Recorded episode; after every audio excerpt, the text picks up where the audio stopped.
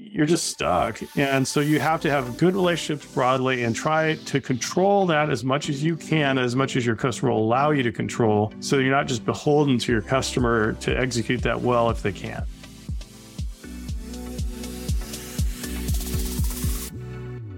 Welcome to Subscriptions Scale, sponsored by Rebar Technology. Join us each week to hear from industry leaders in the subscription space share their best tips and stories and learn how you can uplevel your subscription business today. Hello, listeners, and welcome to another episode of Subscription Scaled. I'm your host, Nick Frederick. With me today is York Baur, who is the CEO of MoxiWorks. York, welcome to the show. Thanks for having me, Nick. Great to be here. Yep. Awesome. Well, it's great to have you. Let's start at the beginning here. Tell us a little bit about yourself, of course, what MoxiWorks is, and how you became the CEO there. Well, I'm a repeat offender. I'm a serial entrepreneur software guy started with a computer science degree way back 40 years ago and wound my way through 12 other tech companies before I ended up at MoxiWorks, the usual kind of path you might imagine. Never stayed longer than four years in any of those other roles because that's how it goes in tech. But I have been CEO of Moxi now for a decade. As I like to joke, I'm not just drinking the Kool-Aid. Apparently, I've I've graduated to making it now. So uh, how I came though to Moxi was the I have a pretty broad set of experience, everything from Microsoft down to my own little startups and so forth, and everything in between. I've seen the movie a bunch of times, and in particular, along the way, I had an ability to work in a number of entrepreneur and family owned businesses. And so that background came in handy when I got recruited to run Moxi because Moxi didn't start life as many technology companies do with the garage founder and then the seed round and the A round and the B round. It was a spinout actually of a technology unit within a real estate brokerage here in the Pacific Northwest. I'm based in Seattle, named Windermere Real Estate. And Windermere had decided that they wanted to spin this thing out for reasons I'm happy to describe and were looking for a software experience CEO. That search resulted in me joining, also because I had experience with what was then still a family owned entity. The Jacobi family that owns Windermere owns, at that time, I should say, owned the 100% of the equity in MoxiWorks. Was this an application that they really built for their own purposes first? Yeah, and it's kind of an interesting path. You know, I think real estate's a weird animal. As I mentioned with my career, I've kind of I've done a lot of different things in software, and, and through that, you end up selling. Almost all of it was enterprise with some detours into the consumer side. But on the enterprise side, I'd sold pretty much to every other industry there was except real estate. But residential real estate is very different as a beast. It kind of marches to the beat of a different drummer because the consumer that's in, we've all bought and sold houses. I'm sure most, if not all, on this podcast out. It is a non fungible asset, meaning that no two homes are the same. So you can't automate it to the same degree. And secondly, it's the most emotionally and financially significant transaction that most consumers will ever do. Right. And so all of those things mean it's heavily dependent on a great agent and a trust relationship between the consumer and that agent. Not unlike you with your doctor, by the way. I think there are a lot of parallels that the medical profession has. And what I'm leading up to is technology moves much more slowly in the real estate industry because of this. So, by way of background, Windermere was actually super early. So, here's a fun cocktail party fact for you. Windermere.com, the domain Windermere.com was registered by Windermere on in January of 1995. So this is super, super early. And Windermere then went on to build a number of other technologies on a platform called Cold Fusion. You may recall that one from the way oh, back. I remember that name. Yeah. Yeah. things like CRM and presentation products, you know, things agents need to work with consumers around. And built quite a lead in the market. Windermere is very early in this and really saw what the role that technology could play in helping agents be more productive. And so in the mid 2000s, they took their foot off the gas because technology is expensive and they're brokerage. You know, there's no reason to overinvest. And then in the downturn, actually right before the downturn in 2007, Redfin and Zillow showed up here in Seattle. I mean, Seattle was the testing ground for those companies. That's why they were founded here. And so through the downturn, the Great Recession, Windermere was smart enough to recognize that what was this internal technology unit building technology for a single brokerage really should be spun out to live its life as a standalone software company for a variety of reasons. One is you could afford to fund it more. And there was a recognition that the cost of technology for the next phase of the real estate market was going to go up because of competition from the likes of Redfin and Zillow and others. Second reason was to have it live its life truly as a software company. You know, brokers don't know how to run software companies. I don't know how to run a brokerage, right? It's a different thing. And we can talk about that because talk about a difference in business model, you know, subscription versus transactional. That's about the ultimate sure. example. Yep. And then thirdly, so that the products would get better faster because you'd be getting input from a broad market, not just a single customer. And that proved to be very clairvoyant, I would say. And the rest is history. When I showed up 10 years ago, Windermere was still the only customer and there was no codified product strategy for the broader market. So that was job one. But the point is, it was really based on, and this was a huge win at my back, to be honest. I was able to inherit a lot of the thinking and experimentation and work that had been done to that point. We ended up, of course, building a new product strategy, new technology, et cetera. But still, the knowledge of what had been done was incredibly helpful. I think a lot of people would agree, but some of the best software I've ever used was created by somebody who created it out of necessity. They did it to solve their own problem and then That's thought, right. hey, I could productize this and bring it to market. But that sometimes comes with its own set of challenges as well, right? It was built for one specific business and not necessarily an industry. So when that got carved out, and it sounds like you came in fairly close to that when it got carved out as its own product, what were some of the challenges you guys ran into there? It's a great point. As I've already mentioned, kind of the key recognition on Windermere's part is that you know, if we're the only ones giving input, the product won't be as good as if many are giving input. But the flip side of that is Windermere to this day remains a very large customer of ours, as you could imagine. And the consequence of that, though, is that there's still a bit of a remnant of, yeah, but we do it our way. By the way, it's true of all of our customers, right? So I think that's the hard thing for anyone that, as you said, built something out of necessity and then it becomes commercialized and serves a broad set of customers. There are inherent compromises in that transition that's something we still work through together to this day. I'm very curious because this sounds very similar to how we are at Rebar trying to solve problems. But when you have brokerages that all operate at least a little bit differently, right? Have at least a little bit different needs, maybe have certain things that they like that they're already using that work very well and they're very ingrained with, but maybe need some supplemental things around that. And I know the life cycle of a brokerage has a lot of different components, but how do you solve for that? How do you create something that is scalable and can be sold to a lot of different clients, but at the same time gives them what they uniquely need? Yeah, no, it's a great point. And I, what I would tell my fellow subscription software brethren out there on this topic is you really do have to work hard to get this part right because it can kill you if you don't. Uh, a few things, actually. The first is just say no to custom. The temptation, especially when you're small, the temptation, of course, is to say, oh, we have this big customer or we have this big prospect. We sell to the enterprise. We have a lot of large customers now. The temptation is to say, oh, yeah, we'll build that one off thing for you. And that is just a death spiral because it's incredibly expensive to do. Most customers will not be willing to fully fund the true cost of development.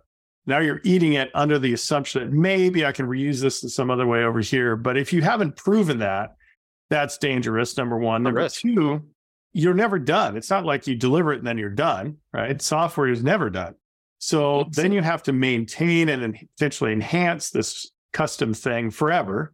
And your customer, chances are, is not going to be excited about paying what it really costs to do that either. So now you're trying to subsume and sort of amortize that across your larger relationship with them. But the point is, it's probably a cost negative exercise, right? You're probably losing money doing that. And thing that's the antidote to all of this, it's actually two things. To the extent that your product relies on content, which ours do, if you think about most of what an agent would do with a consumer, it's a lot of marketing things, it's presentations, it's things that, yes, our technology enables, but it's infused with content typically from the brokerage and that agent. And so that's where, if you can direct them as much as possible to concentrate on that, and perhaps you have some design services that you supply, Perhaps you have a bunch of materials that are easily and automatically customized in the form of including their branding and their images and so on, which we do, then that gives the sense of what they really want, which is something that looks different, even if the technology is no different.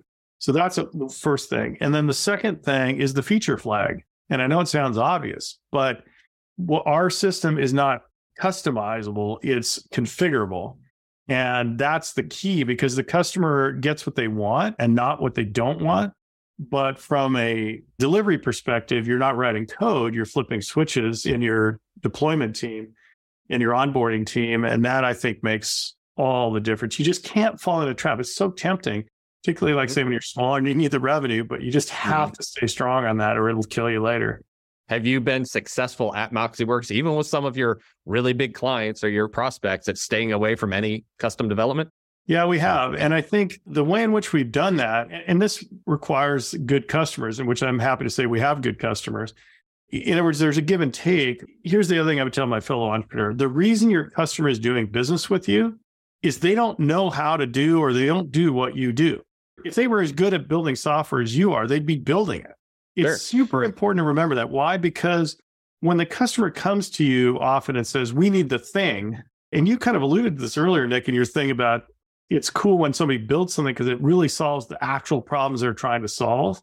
That's true for every customer you have. So when the customer comes to you and says, I need a thing, you know, this thing, they're really saying is, I have this problem and this is my proposed solution to that problem. But it's rare that solution is the best solution because they're not software people, right? They don't build products for a living. So it's your job and you need a strong product function for this, which thankfully we have that can work with that customer, truly suss out what is actually the problem that they're trying to solve, and then build a better answer, a better solution that not only hopefully better accomplishes their goal, but is something that is then a common thing across your entire customer, or at least a significant portion of your customer base. Getting that conversation right, it's challenging. So you've been successful at MoxiWorks for not ever going down that path. You've had a lot of experience with other software companies. Have you seen the pitfalls and experienced them of going down the custom dev path? Oh, yeah. And I think the most strident example I can give you is look at software consultancies. There are many of them out there that do work for hire. And somewhere along the way, they longingly look at production software and they go, gosh, we'd like to do that. And so they try to then take some customer project and turn it into a broader set of production software. And I think that's a very hard road to hoe. I can't really point to anybody that's done that successfully. I'm sure there are examples, but they're few and far between. So in my mind, if you have fallen into that trap somehow, you just kind of have to lick your wounds, take care of that customer and do what's needed. But you just almost have to start over and go down the production road clean and simple because trying to go from one to the other is really, really, really difficult, in my yeah. opinion. Well, let's go back for a second to something you touched on when you were talking about kind of how the company was formed out of Windermere. These are now two separate businesses that really operate two different ways. One totally, that yeah. works entirely on commissions, right? And then a software company. When it got carved out, and I assume there were people that went along with that too, that were used to a certain process and a way that their business works. And now you're trying to sell software. What was that transformation like? It's an excellent point. It kind of goes along actually to what I was just saying. Now that I think about it, there were about 30 folks that had come along with the spin out. And the spin out occurred in 2011, and I came to the business 2012. And at that time, there were still Windermere as the only customer. So, you know, I think of it as a startup in that way. But it was definitely a transition because effectively the company and then the people were configured as a consultancy because you build what your parent tells you to. And so there was a big transition that we had to undergo culturally at that time to move from that mentality to a production software mentality, as I've been talking about. And these are great people. Windermere has had, well, for a long time, a good culture. And so it made that easier than if it had a poor culture, but it was still a challenge because for many, that was a big change, as you can imagine. And certainly for Windermere, it was a big change. Now that you're in that space and delivering software. I mean, I look through your website and there's a lot of different features, modules, whatever you want to call it, that you guys offer, right? That I'm sure have been developed over a long period of time. What's your process for going through from a sales perspective? Because there's no sign up button on the website, right? This is right. a consultative process in terms of sales and talking about what their use cases are and what their needs are. And then I assume you would configure, to use your words, the system then to meet whatever those specific needs are and, and therefore custom pricing that goes along with that. Yeah, that's right. And I think for those that are maybe smaller companies or perhaps larger, but trying to go down a new road with some new sort of product or endeavor, I think the key thing you have to do up front is establish what the business model really is going to be. And I don't just mean, well, you know, we think we can build something that's useful to this industry because it has to go all the way down the layers to who's the user, who's going to pay, what are the characteristics of those. Everybody worries about TAM, you know, the total addressable market. And I think that's what one of the mistakes that's made in residential real estate. Everybody sees these TAMs as in terms of the amount of real estate. It's trillions of dollars of real estate to get right, but it's the piece you have access to is this big because the mm-hmm. commission's six percent, but really it's three percent, and it's actually a little bit less than that because there's discounting, and then the brokerage only gets a bit, these days about fifteen percent of that. The thing goes like this, but so where I'm leading to, up to, and I'll give this as an example at Moxi, we chose very early on by choosing our customer base, not our product set. In other words, we said early on that the brokerage is the sun in the solar system of residential real estate. There are too many of them. And there are, by some people's estimates, over 50,000 brokerages because a lot of them are, you know, one, two, three person shops. But that the market is vastly controlled by the top 2,000, which is true. Yeah and has only gotten more so by the way over the last decade. So we made that recognition a decade ago and said we're going to sell to the enterprise we're going to sell these 2000 and that shaped what we did from there. So for instance whereas a number of our competitors and others in the market have said we're going to produce an all-in-one system because we're going to the small end of the market and they just want you know a single throat to choke. They don't have the sophistication to to buy from multiple vendors et cetera that has very different implications for how you build your product than if you're going to the enterprise. And I will give you the example of how I describe to investors, in particular, how I describe what we're doing is we're trying to be the salesforce.com for residential real estate. What that means is we have a core system, which, you know, our most valuable piece, I would argue, is our CRM. And then we have a bunch of other products, but all that stuff lives on top of a flexible cloud-based data architecture. We call it the MoxiCloud the point is that like Salesforce, it's a modular product family. It's not all or nothing. Why? Hmm. Because when you go to the enterprise, they already have a bunch of stuff. You can't go in and go, it's all or nothing, take all my stuff, or I can't do business with you. It's what problem are you trying to solve? Oh, that thing? Well, here's the first product that solves that one. And if you take good care of them, then, you know, would you like fries with that? Here's another. And you work it up from there. But that's totally a function of the end of the market we chose to pursue. If we had chosen the small end of the market, we probably would have done it all in one solution. And by the way, we also now we're the first, this is five years ago, the first pioneer in the real estate space, an open ecosystem. So we have 175 other real estate tech companies that have integrated at the data sharing level with this MoxiCloud infrastructure that we have. And so, but again, you're doing that because you're servicing the enterprise. It'd be very different if we were down here at the bottom of the market. I think that's the key thing for entrepreneurs and planners and analysts to think about in detail because it's a mistake, in my opinion, to think of a great product and then go, where can I sell it? You need to think from the customer in, not from the product out. That makes sense. It does. So then once you've had a good idea of what your particular client or prospect needs and you've created this quote for them, how do you guys view pricing? Are you doing annual license fees, seat based, usage based? What are the different models you guys work under? Well, so first, to answer your question, we do multi year enterprise level, you know, full enterprise licensed kind of deals. So the same kind of deals you would see broadly in enterprise SaaS. And that has proven for us to provide a level of stability, I would say, both for us and our customers versus the often month to month or annual contract kind of stuff that you see at the smaller end of the market, which, you know, if there's one thing that I could impress on your audience here, it's the importance of having high retention. And the business model we've chosen inherently, if you can sell it, which we can, has high retention. I mean, our gross retention is over 90%, our net retention is over 100%. So that's what you want because otherwise you're constantly filling the leaky bucket the people that are at the low end of our market that are selling to either individual agents or the small brokerage, they tend to see retention in the 40 to 50% range, which means wow. you're losing half your revenue every year. And that is just an absolute beating. And by the way, if you're looking for investment or ultimately to sell your business at some point, that's the key metric. Yes, growth has to be there, but the retention is everything. For sure. And to your point, that's somewhat inherent in enterprise sales, right? Because the integrations are long, a lot of users who know a product very well, but you still have to deliver, right? You, you can underperform, your competitors can pass you and offer more capabilities. But how are you guys staying in front of what your customers want and continuing to deliver as much value as you can to them? It's a daily challenge. I won't sugarcoat it, Nick. You're absolutely right. You know, it's a dogfight. We have competitors like anyone else does, and they keep us honest and put pressure on us. And you know, as they should, right? It's that's how capitalism works.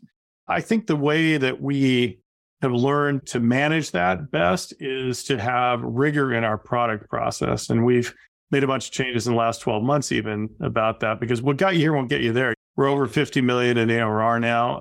So that's very different than when I came to the company. We had 2 million of ARR, right? So the processes have to evolve. But I think that the key is in your product process because you only have so much engineering capacity. Any company, Microsoft only has so much engineering capacity. The mistake that gets made is by often I find by the business, and it's tempting. I fall prey to this occasionally myself, which is, yeah, but we could find a way to do this one more thing. Well, no, you can't. Something has to give. And so having a strong product function that can adjudicate taking care of the existing customer and their issues, responding to competitive functionality, and maintaining and evolving your own infrastructure that undergirds all this stuff to begin with. You have to do all three of those things. It's just a question of in what proportion. That's where having a great product function is so critical because that's the function ultimately that's serving as the traffic cop to move your fixed dev capacity around. Now, do we have flexible outsourcing relationships? Sure. And that's helpful. But you don't have flexible money necessarily, right? You can't just go, oh, we're going to double our capacity because you may not have the money. It's more important mm. in my mind to make great decisions about how to allocate the capacity you have than to pretend like you're going to have a lot more capacity, if that makes sense. It does. Something I want to ask you about on the website when thinking about what brokers and agents do, it's very transactional, obviously. They're trying to sell their house or help somebody buy a house who then probably doesn't do it for, I don't know what the industry average is, six, ten years or, or whatever, a lot of time between those relationships. But I saw some interesting information about how to continuously engage with your customer. We talk about that all the time on this show because we're talking about how to reduce churn, right? That's always top of mind and staying engaged with those customers. So going all the way down to your customers' customers. How are you guys thinking about that? Because I saw some interesting content on there about stay engaged with your customer, offer them referrals to HVAC companies and things like that. So do you guys see that as an area where you can help them yeah, for Sure.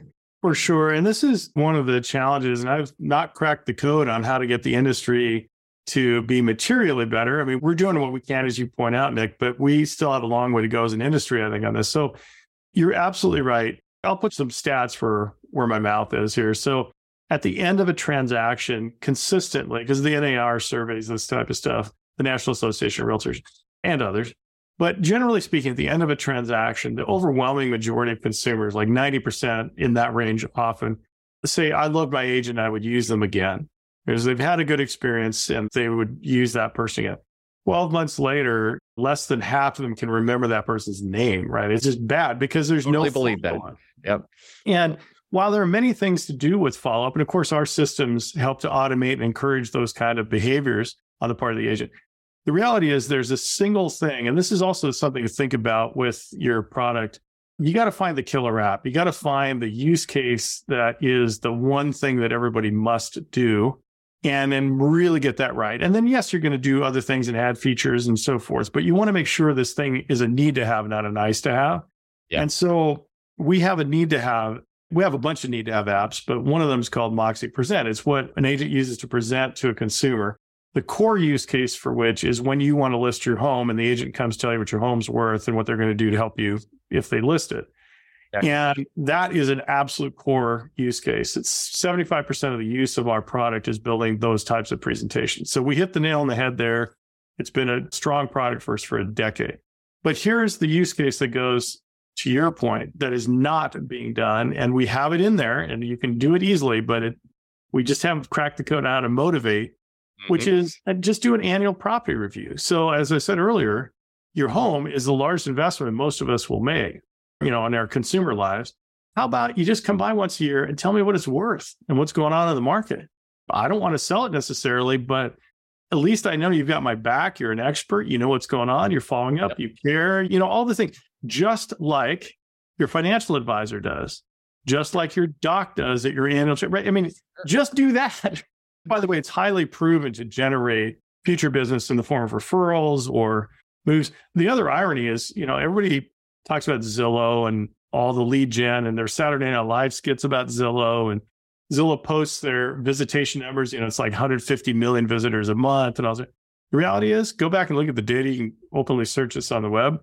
Annual single family homes sold, it's about five, five and a half million every year. Moves up a little bit. Like 21 was crazy because it was a post pandemic great relocation thing. And but even in the housing crisis, it only dipped about four.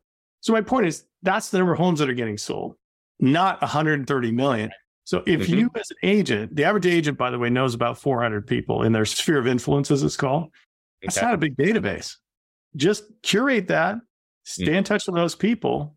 And by the way, to answer your question is on average, people move every 10 years. It moves around a little bit, but that's roughly it. So if you know 400 people, 40 of them are going to buy or sell this year.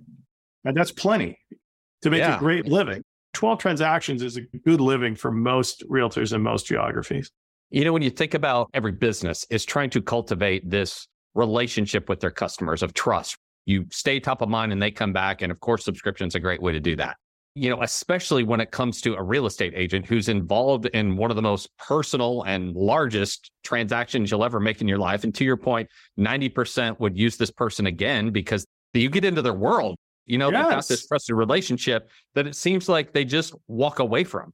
So oh, in yeah. cases because they're not going to transact for a, another 10 years, that there has got to be a way to leverage that trust and relationship that's there ongoing, not necessarily to further monetize the relationship directly, but even stay top of mind for referrals and you know things like that it's like that i'm with you that feels like a very untapped opportunity for well agents. yes absolutely and you know this is one of the grand visions i have for what Moxi can ultimately become and we are we are so far away from even be really truly beginning to realize what i'm about to say so i don't front this out too often because i don't want to sound too pollyanna or disconnected from what's going on right now we have plenty of fish to fry but you know if you sort of squint at what we have what do you really see well we have about 450,000 agents now on our platform using various of our capabilities through these enterprise relationships, which for perspective is about 30% of the total agents out there,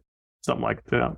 And those 450,000 agents know because they're in our system 100 million people in the United States and mm-hmm. actually in Canada. we we do business across the United States and Canada.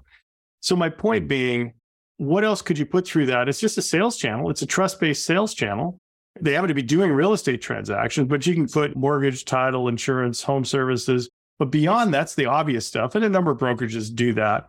But what about financial services generally and automotive and luxury and travel? And it's this amazing relationship if, to your point, the agent curates it. So that's my grand dream is to get our industry and help through technology to get our industry to be able to be good at that. Yeah. And think through that a step further. A lot of people are buying within town, so they probably have a lot of resources, but especially when it's relocation, like somebody's coming to town doesn't know anything, right? So you can be making all of these referrals to a whole bunch and introducing them to a whole bunch of people that you trust and maybe monetizing that in some way. It just furthers the, there's a huge yeah. opportunity here. Yeah, there's the yeah. book, The Go Giver, too. You probably heard of that. It's play on Go Getter, obviously. It talks about how to sell through offering service to others. And I think it's the most powerful way to do that, especially in a real estate context. And by the way, the same is true by the, you know, we haven't touched on this between Moxi and our customer. We can't just forget about them for if they have a two year or three year deal. We can't just sign them, deploy them, forget about them, and show up yeah. 35 minutes in and go, Are you going to renew? Every SaaS company has its challenges in this regard, but we've taken that seriously for many years. And we're never done being better at that because ultimately that's how you generate the retention statistics that I spoke about earlier that really are the key to having a high quality business. Speaking of that, and given that your client list isn't as big as some that are going direct to, to, smaller guys, maybe have tens of thousands or millions of users, but you know your customers, right? You know who yep, they are. That's right. You can probably name most of them. How are you guys staying engaged with the way they are using your product, what features they might be looking for, or what's going to be next in your product roadmap? We do that through a variety of ways. We have our existing account management staff, we have a good support team that we get inputs both more tactically, a little bit more strategically through support and account management. We also have our product team that I've already referenced a couple times. They also are very proactive, particularly when it comes to new feature development of bringing our existing customers into that discussion, doing discovery, actual hardcore customer facing discovery versus sitting in a room thinking great thoughts with a crystal ball, you know? and so I give our team full credit there. So we have the variety of those connection points. The one thing I think we could be doing a better job of, though, and I think this is true probably for many SaaS companies, is staying in touch with leadership and ownership of these brokerages, you know, the CEO and or owner of the brokerage. I try to do my part in that, but I think we have a ways to go yet in doing that on a more formal basis. We don't, for instance, have a routine cadence. We do events where we bring these customer leaders together, but we're not doing it as routinely. The pandemic threw us off a lot on that, as you can imagine, and we haven't really found our footing again with doing formal events. We tend to do it in concert with other events. So, for example, there's a big industry event next week. So, we'll meet a bunch of people there, but not yeah. under our umbrella, if you will. Similar at the user level, we've talked about creating a user group, which we have not yet done. So, there's, I think we're doing a decent job, but there's a lot more we can and probably should be doing to further cement those relationships and just make sure that the customer is getting the full value. Because we know, by the way, we can prove through data across this vast number of agents now that an agent that fully uses our stuff doubles their business. It's not theoretical, but we just have to make sure that our customers are actually getting that value. The final thing I'll say is, and this is always a dance you have with any customer, but I think it's perhaps a little more strident in the real estate space because a brokerage, their big mission is they want to attract and retain agents, of course. And so they try to be the face of everything to that agent, including, for example, the technology that Moxi supplies. And in some cases, they're fabulous at that. In other cases, it's just not what they are particularly good at. But yet, we have to do, I think, a better job giving the confidence to let us do more of that. And we haven't done as much there yet as I think either. And so I would encourage the entrepreneurs out there just don't rely on like the one contact that you have at your customer that you did the deal with and that loves you and you love them to be the key for everything. Because if that person leaves or isn't good at a certain thing that needs to be done over time with this, you're just stuck. And so you have to have good relationships broadly and try to control that as much as you can, as much as your customer will allow you to control. So you're not just beholden to your customer to execute that well if they can't. Absolutely. I'll concur what you said and agree that probably almost every CEO out there feels like we should be closer connected to yeah. our, especially our top customers, right? And not just have that, I don't want to call it a single point of failure, but like getting one perspective from that client, right? That's a lot of these right. guys are big organizations and you want to get multiple perspectives. And, you know, as much as you can, going down to the people who are using your software every day. That's right. It. They're the ones that are living and breathing it. And if they're not happy, they're going to start complaining. CEOs and leadership hears those complaints coming from different areas, and then they start wondering if we're using the right software. So that's exactly trying to get right. as many tentacles in there as you can is always a good strategy. yep. Hallelujah to that. For sure. What does the roadmap or next couple of years look like for you guys? you continue to grow the platform? Are you looking at potentially new industries or new verticals to bring this sort of software to? What's next for you guys? Well, I think, as I discussed earlier, there are other industries we can tackle. I think we have a lot left to do in our core industry, at least for the next period.